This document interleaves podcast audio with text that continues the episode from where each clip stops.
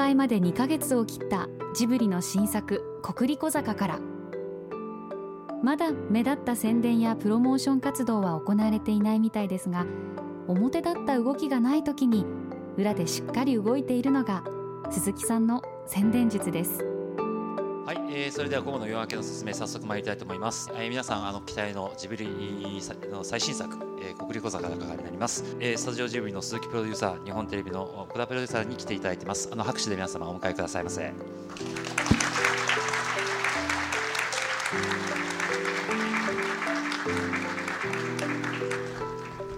あおはようございます。あのいつもお世話になっております。あの座ってちょっとご挨拶させていただきます。鈴木さんはこの2月宣伝キャラバンと呼ばれる日本各地の劇場を巡る旅に出ました。では早速ですけれども、えー、スタジオジブリの鈴木プロデューサーから一言ご挨拶いただきたいと思います。あの去年はあのアリエッティで本当にお世話になりました。あの簡単に言うとアリエッティは新人監督の作品だったんで当然僕らもすごい不安だったんですけれどね、まあ、おかげさまで本当にいい成績が収められてあの嬉しかったです。これは福岡で九州の劇場主シネコンの支配人の皆さんを集めて行われた懇談会の模様です。最近ですねあのスタジオジブリで僕の立場ってある時ちょっとだけ社長っていうのやったんですけどね。今社長でも何でもないんですよ。実はプロデューサーという方が来て仕事をやっておりまして。ジブリには星野っていう立派な社長がいるんですよね。これでその社長とですね玉川っていうのと2人で本当につい最近のことなんですけどね。僕の部屋に訪ねてまいりまして2人とも怖い怖い顔をしておりました。いきなり言われました。講師公と私ですね。講師の区別を鈴木さんはっきりつけてください。ジブリ汗まみれ。今夜はそんな普段は私たちが見ることができない水面下の鈴木さんの宣伝の現場にあなたをお連れしたいと思います。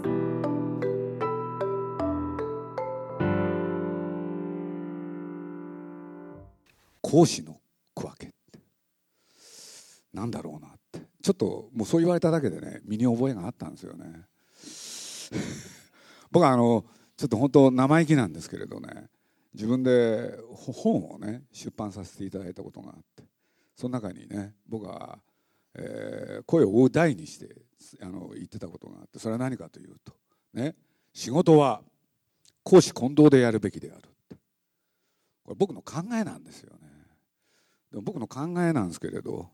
どうもですね世の中の方がね逆の方へ逆の方へ行ってるって気がして。でどういうことかなと思って、えー、その説明を聞くことになるんですけれどその時星野はですね眉間にしわを寄せて、えー、困ったなっていう顔しておりましたけれどその玉川が、えー、言い出しました、まあ、これちょっと説明しなきゃいけないんですけれど、まあ、ジブリっていうのはね東京の郊外小金っていうところにありましてこれでその東京からちょっと離れてるんですよ。そうするとまあみんなとねいろんな人とね打ち合わせをするっていう時にねどうしても遠いんで東京にも事務所が必要だってことで恵比寿にねある、まあ、マンションの一室なんですけど事務所があるんですよ。ほんでそこへ集まってみんなで打ち合わせをする。で実はその同じマンションに僕のねベッド、えー、自分で購入したね部屋っていうのがございましてね。で、まあ、僕は割とねその2つの部屋をですね行き来することが多いんですよ。でやってるうちにですねそれが少しね混乱をきたしたっていうんですかね。つまり会社のものが僕の部屋にあったり僕のものが会社に置いてあったりねそういうことが起きたんですよ。これでねまあ僕はそれ大した問題じゃないと思ってたんですけれどね。まああの僕も必要があってねまあ、昨今テレビもね多チャンネルっていうことで、まあ、これ古いんですけれど、えー、今のね BS を見るとか CS を見るとかですね。まあいろんな番組見ますよね。でそのチャンネルを契約するときにね、まあ、これある人がやってくれたんですけれど会社のお金を使ってですね契約をしたわけですよ。でそれを玉川が知りましてね僕にね「鈴木さん」っつって「え何?」って言ったらね「鈴木さんその BS とか CS をね自分の部屋で見てるでしょ」って言うから「な何が悪いんだ」っつったら「会社のものです」って言うんですよ。会社のものかもしんないけどさっつって。ほんでまあ僕はあの大したことじゃないんですけどそのね会社のお金を使ってですねあのプロ野球のねそのパックっていうのがあって。そうこれでね日本のプロ野球が全部見られるんですよ。でそれを全部見てたんですけどね。細かいこと言い出したんですよ。大体ねあなたが見てたのはね野球だろうと。でそれが仕事と何の関係があるんですかとかなんか言っちゃってね。うるさいなと思ったんですけれどまあねあの僕の立場もありますんで。ほんで星野さんの顔を見るとねやっぱりね苦々しいっていう顔してるんですよ。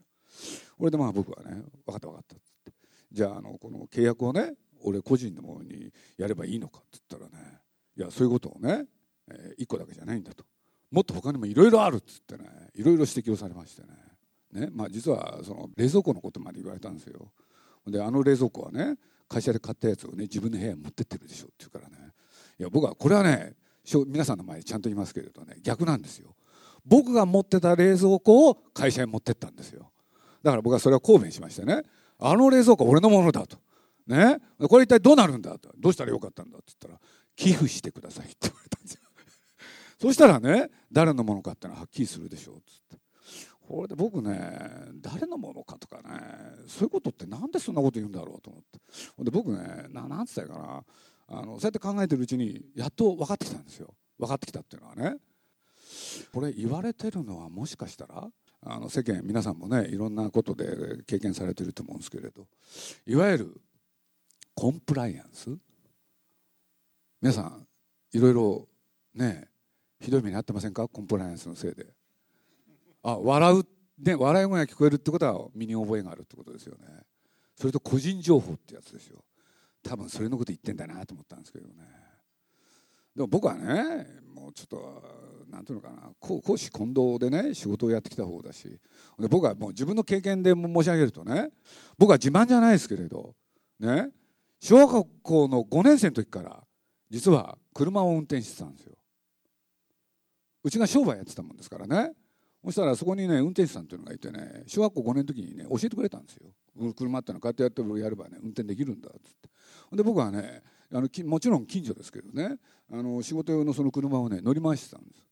俺である日、まあ、これ6年生になってましたからねあの近くにあったね電信柱にぶつけてでその時に親父にね「二度と乗るな!」って言われてねそれ以来車に乗るのをね親父の目を盗んでやるようになったんですけれど。あの古い方だとね花形満っていうのを覚えてらっしゃると思うんですけれど巨人に星に出てきた。そうするとあれ高校生でね運転してるんですよね。だから僕にとっては何の不思議な世界でもないんですよ。僕自身が運転をしてましたから。だからなんでそんなこと言うんだろうと思って。で、まあ、ここの話していくともっと長くなっちゃうんでちょっとやめますけれどね。それともう一つはねあのこの九州だから近いと思います。奄美大島っていうとこありますよね。で僕ある用事があって奄美へ行ったことあるんですよ。2泊3日で。そしたらあの島へ行ってみたらねパッと気が付いたんですよね。なんか雰囲気が違うなって。どのうちへ行ってもね3世代同居なんですよ。東京と違いますよね。もしかしたら福岡とも違う。なんかねなんかお父さんがいて子供がいてお父さんがいておじいちゃんおばあちゃんまでみんな一緒に暮らしてるって。で僕はそれね非常にいいことだなと思ったんですよ。つまり自分のものと他人のものの境界線がですね曖昧なんですよね。僕のものも僕のものはあなたのものだしあなたのものは僕のものなんですよ。なんか居心地が良かったんですよね。ところが東京戻るでしょ？うるさいんですよね。あれやっちゃいけないこれやっちゃいけないって。でまあ僕はこれね、まあ、意図的にこれ出したわけじゃないですけれどタバコっていうのをね吸ってますよね。そしたら今や日本全国どころか世界中がねタバコを吸うねっつってねいろいろ言ってるんで僕はもうねあのたとえ地球が滅亡しようとね僕はタバコを吸うつもりでいるんですけれどね。嫌な世の中ですよね、まあ、そんなこと 中心に喋ろうと思ってるわけじゃないんですけれど。実はこの国立坂っていうのはですね、まあ、説明しようと思ったらね本当いろんな切り口があるんですけれど一個だけお伝えしたいなと思ったこととちょっと関係があるんですよ。まあ、これからの宣伝の中ではねその部分どこまで触れるかということでいうと多分触れないかなって。というのはそれによっていろんなことがバレちゃうもんですからね。あのチラシの裏に宮崎駿がこれを作るにあたっての覚書っていうのを書いております。でそこでねこんなことにちょっと触れてるんですよ。まあこのしゅん君っていう男の子と海ちゃんっていう女の子。これがですねね非常に純粋な、ね、恋愛感情っていうんですか。男の子と女の子の愛が生まれるわけなんですけれどねそれを大概ねあのある女性と男性がいたらうまくいくかなと思うとそれを邪魔するものが出てきますよね。そうそれはねお互いの家がねあの実はね仲違いしてたとか、いろいろ昔からいろんなパターンがあるんですけれどこの映画の場合はね原作はそうだったんですけれど実はその海ちゃんのお父さんそして俊君のお父さん、えー、あることがきっかけでねもしかしたらそのお父さんが同じかもしれないって。異母兄弟っていうんですか？昔からよくあるやつですよね。俺でこの扱いについてはね注意を払わなきゃいけないって。宮崎駿がそう書いております。一つ間違ったらねこの扱いっていうのはねどうしようもないことになっちゃうんで非常に通俗的なものになりがちなんでね扱いには注意しよう。なんていう時に実は宮崎駿がねこの作品を作ろうってシナリオを書き始めた時その問題について実はね随分悩みました。本当に。俺で結局やったのはこれ原作がね1980年代のものだったのをね宮崎駿の意見で63年になるんですけれど。なんで63年にしたかっていう時にね一つの大きな理由。まあ実は63年っていうと1945年に日本の戦争っていうのが終わってアメリカとの戦いですね。で残念ながら日本残念ながらってつけていいのかどうか分かりません。日本は負けちゃうわけなんですけれどね。そこからまだたった18年しか経ってないそういう時代の話なんですよ。そうすると当然に酔ってくるのが戦争のこと。っていうんで海ちゃんのお父さんはですね実はこれは映画の中でね、まあ、出てきます。当時ね昭和20年代に朝鮮戦争っていうのがありました。これは北とね南。つまり北朝鮮と韓国っていうのがありますけれどこの2つがね戦争してたってやつですよ。これでまあ実はね日本はね戦争終わった後戦争放棄だということで戦争には一切ね関わらないなということをね宣言してたんですけれど実はこの朝鮮戦争でアメリカ軍の物資を運ぶための LST っていう船がありましてそこの船はね、えー、何かっつったらつまり、えー、米軍のねその戦争に実は日本は加担してたんですよ。でその物資を運ぶ途中で、まあ、ある事故でお父さんは死んじゃった設定になってたりとか。いろいろあるんですけれどね。実はえー、お父さんとねそれぞれのお父さんが、えー、同じかも同一人物かもしれない。当然ねあの2人は悩みます。海ちゃんも。ね。それから今のなんですかあの俊君も。ですけどね僕この映画で実はそこの辺ねものすごい大きなポイントだと思ったんですよ。俺で最初ね海ちゃんのは分かりません。分からないっていうのは、えー、そんなことでねあの俊が悩んでるっていうのは。ある日からね俊がね海ちゃんに対して冷たくなるんですよ。そしたらね、まあ、これは宮崎駿のシナリオのね僕は妙だと思ってます。すごいいいシナリオを書いたんですよ。そこのシーンだけも紹介すると。俺でどういうことかって言ったらねいきなり2人がねどうしても男の方が離れようとしてたのに首根っこ捕まえて2人で歩かなきゃいけないっていうシーンで雨も降ってたんですけれどね。男の子は自転車をね、えー、持ってるって。そしたら海がね俊に向かって言います。嫌いになったらはっきりそう言ってって。なんかいいセリフなんですよね。嫌いになったらはっきりそう言ってそうするとまあ旬の方だってね一瞬たじろぎますよね。でそこで海ちゃんは初めて知ることになります。次の旬のセリフで。というわけで俺たち兄弟なんだそうすると今のね今時の映画ってのは多分ここら辺でねベターっとねうわーってやると思うんですけれどね。ここが僕はね宮崎のシナリオで一番優れてたと思うんですけれどね。その返しがすごかった。俺たち兄弟なんだ嫌いになったらはっきりそう言って。俺たち兄弟なんだ。どうしたらいいの？まあ、一切迷うことなくねどうしたらいいのってくるんですよ。俺たち兄弟なんだ。兄弟でも風間さん私はあなたのことが好きって言って。戦争の混乱期です。そのさなか生まれた子供お父さんとお母さんがいなくなっちゃってじゃあどうしていくかって言った時に、ね、自分の子供として戸籍届けに行くんです戦争が終わった後混乱期です。ね。もう余計なこと考えません。もうごく当たり前のようにね自分の子供として届けに行くんですよ。もう宮崎が言いたかったのはただ一つ。そういう時代があったよっつって。人間ってのは本来そういうことができるんだっていう話なんですよ。話し出すともうキリがないんでもうそろそろやめますけれど。要するにこれは自分のもので他人のものでなんてやってたら人間って一体どうなっていっちゃうんですかね。それだったら一人で生きりゃいいですよね。誰とも付き合わないで。というところ行っちゃうでしょ。そんなことでいいの？っていうのがもしかしたら、まあ、おこがましいかもしれません。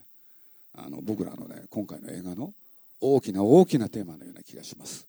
ともあれ今回の国立校絶対面白いものにしますのでよろしくお願いいたします。鈴木さんありがとうございました。あありがとうございます。であの今日もう一方あのいらっしゃってるんですけどあの僕から紹介します、はい、お願いいたします。今あのプロデューサーで、えー、今年の1月からです。あこっちじゃない。プロデューサーで今年1月からあのジブリであの、えっと、見習いということで、えー、入ったプロデューサーであの川上さんと言います、えー、じゃあちょっと自己紹介お願いします、はい、強力な助っ人です。そうねあの今年の1月からあの成城ジブリの方に、えー、お世話になっているあの川上と言いますよろしくお願いします。あの私ですねあのあの別に会社やっておりましてあのニコニコ動画っていうサイトをあの運営しているドワンゴっていう会社をやってるんですがあの、まあ、去年の12月にですねあの鈴木敏夫さんのラジオ番組に出させていただいてでその時にですねあのこのちょうどあのこの国立小坂のなんか発表の確か2日前ぐらいだったと思うんですがその時にあの完成したっていうあのそのこの絵を見せていただきましてで今度あのこういう映画を作るんですっていうようなことを言われましてこの絵1本であのしばらくあのプロモーションしていくんだっていうようなことを言われましてで、まあ、あの僕とかの世界からするとやっぱり鈴木さんって言いますとやっぱり宣伝の神様っていうふうにあの思っていましたのであのポニョは歌1本で、まあ、今度の作品はこの絵1枚なのかっていうことであの、まあ、そうして改めてあのこの絵をあの見させていただくとあの本当に何て言うんですかねこの想像力が広がると言いますかこの、まあ、上を向いて歩こうというようなこういうセリフも入れられてたんですけどもそういったものもあのすごい深い意味を持つあのものだなというふうに思いましてでその時にあのあの鈴木さんの方からですねあのこれをニコニコ動画で宣伝する方法は考えられますかっていうようなそういったあのことを聞かれましてでまあ、とにかく宣伝の神様にちょっと言われたわけですので、これちょっと安易に答えるわけにはいかないなと思いまして、まあ、正直申し上げまして、このニコニコ動画っていうサイトをあのご存知かどうか分かりませんけれども、いろいろと問題のあるサイトでして、まあ、ここに ジブリ作品をあの、まあ、まあ当然あの経営者としてはもうぜひやらせてくださいってあの言いたいところなんですがあのこれちょっとここはどうなのかなっていう私自身あのジブリ作品、ね、大ファンですのでやっぱりここであのジブリさんの、ね、最新作を続けるわけにはいかないなと思いましてあのちょっと待ってくださいみたいなあのすごくやりたいんですけどもあのできればですねニコニコ動画っていうことではなくてですねあのネット全体であのプロモーションすることをあの僕にあの考えさせてもらえないでしょうかと。そういうお願いをしたところですねあのなんか快諾をいただきまして多分真面目に取り合ってもらえてるのかどうかなとか思いましてその後も何度も本気ですというようなことでですね何度もお願いしまして。で今年のあの1月5日からですね。で私あのあの仕事始めは今年はあのジブリでやりまして、まあ、それからあの、まあ、ドワンゴの方にあの行ったというぐらいですね。今あの週あの5日のうちですね水曜日以外はあのジブリさんの方に今お世話になって、えー、勉強させていただいているというそういうちょっとあの会社の仕事を投げ打ってですねこの国立坂の宣伝をあのするためにあの今頑張っているところです。とにかくですね僕の方はですねこのあの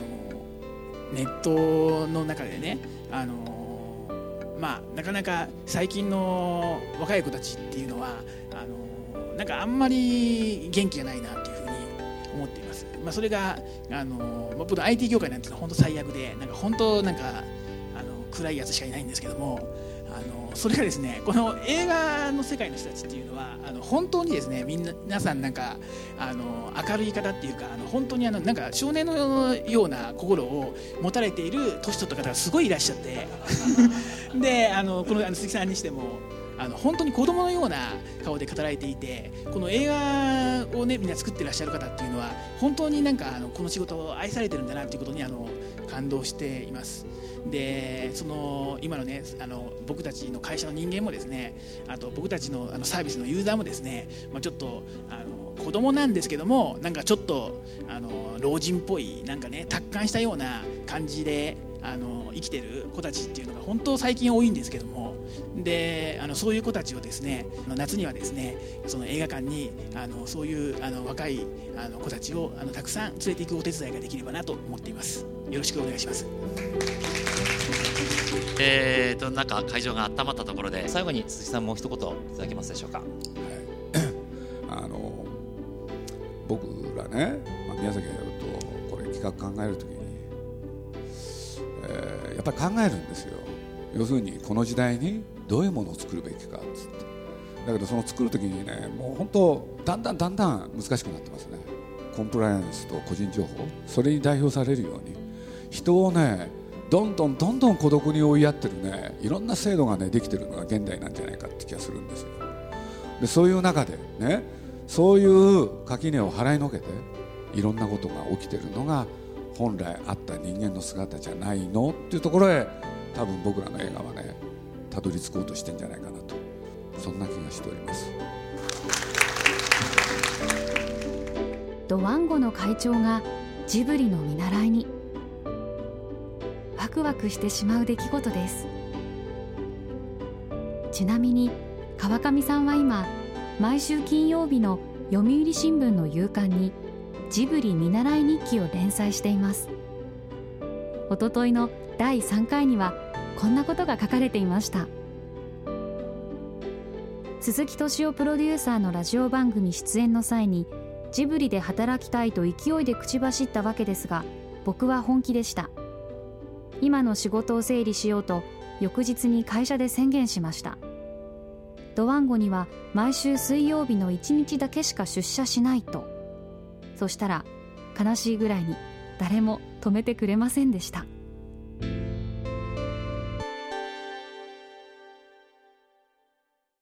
鈴木敏夫のジブリ汗まみれ。この番組はウォルト・ディズニー・スタジオ・ジャパン。JAL 町のホットステーションローソン。アサヒ飲料。日清製粉グループ。三井住友海上火災保険。リクシル。リクシル住宅研究所アイフルホーム。Au の提供でお送りしました。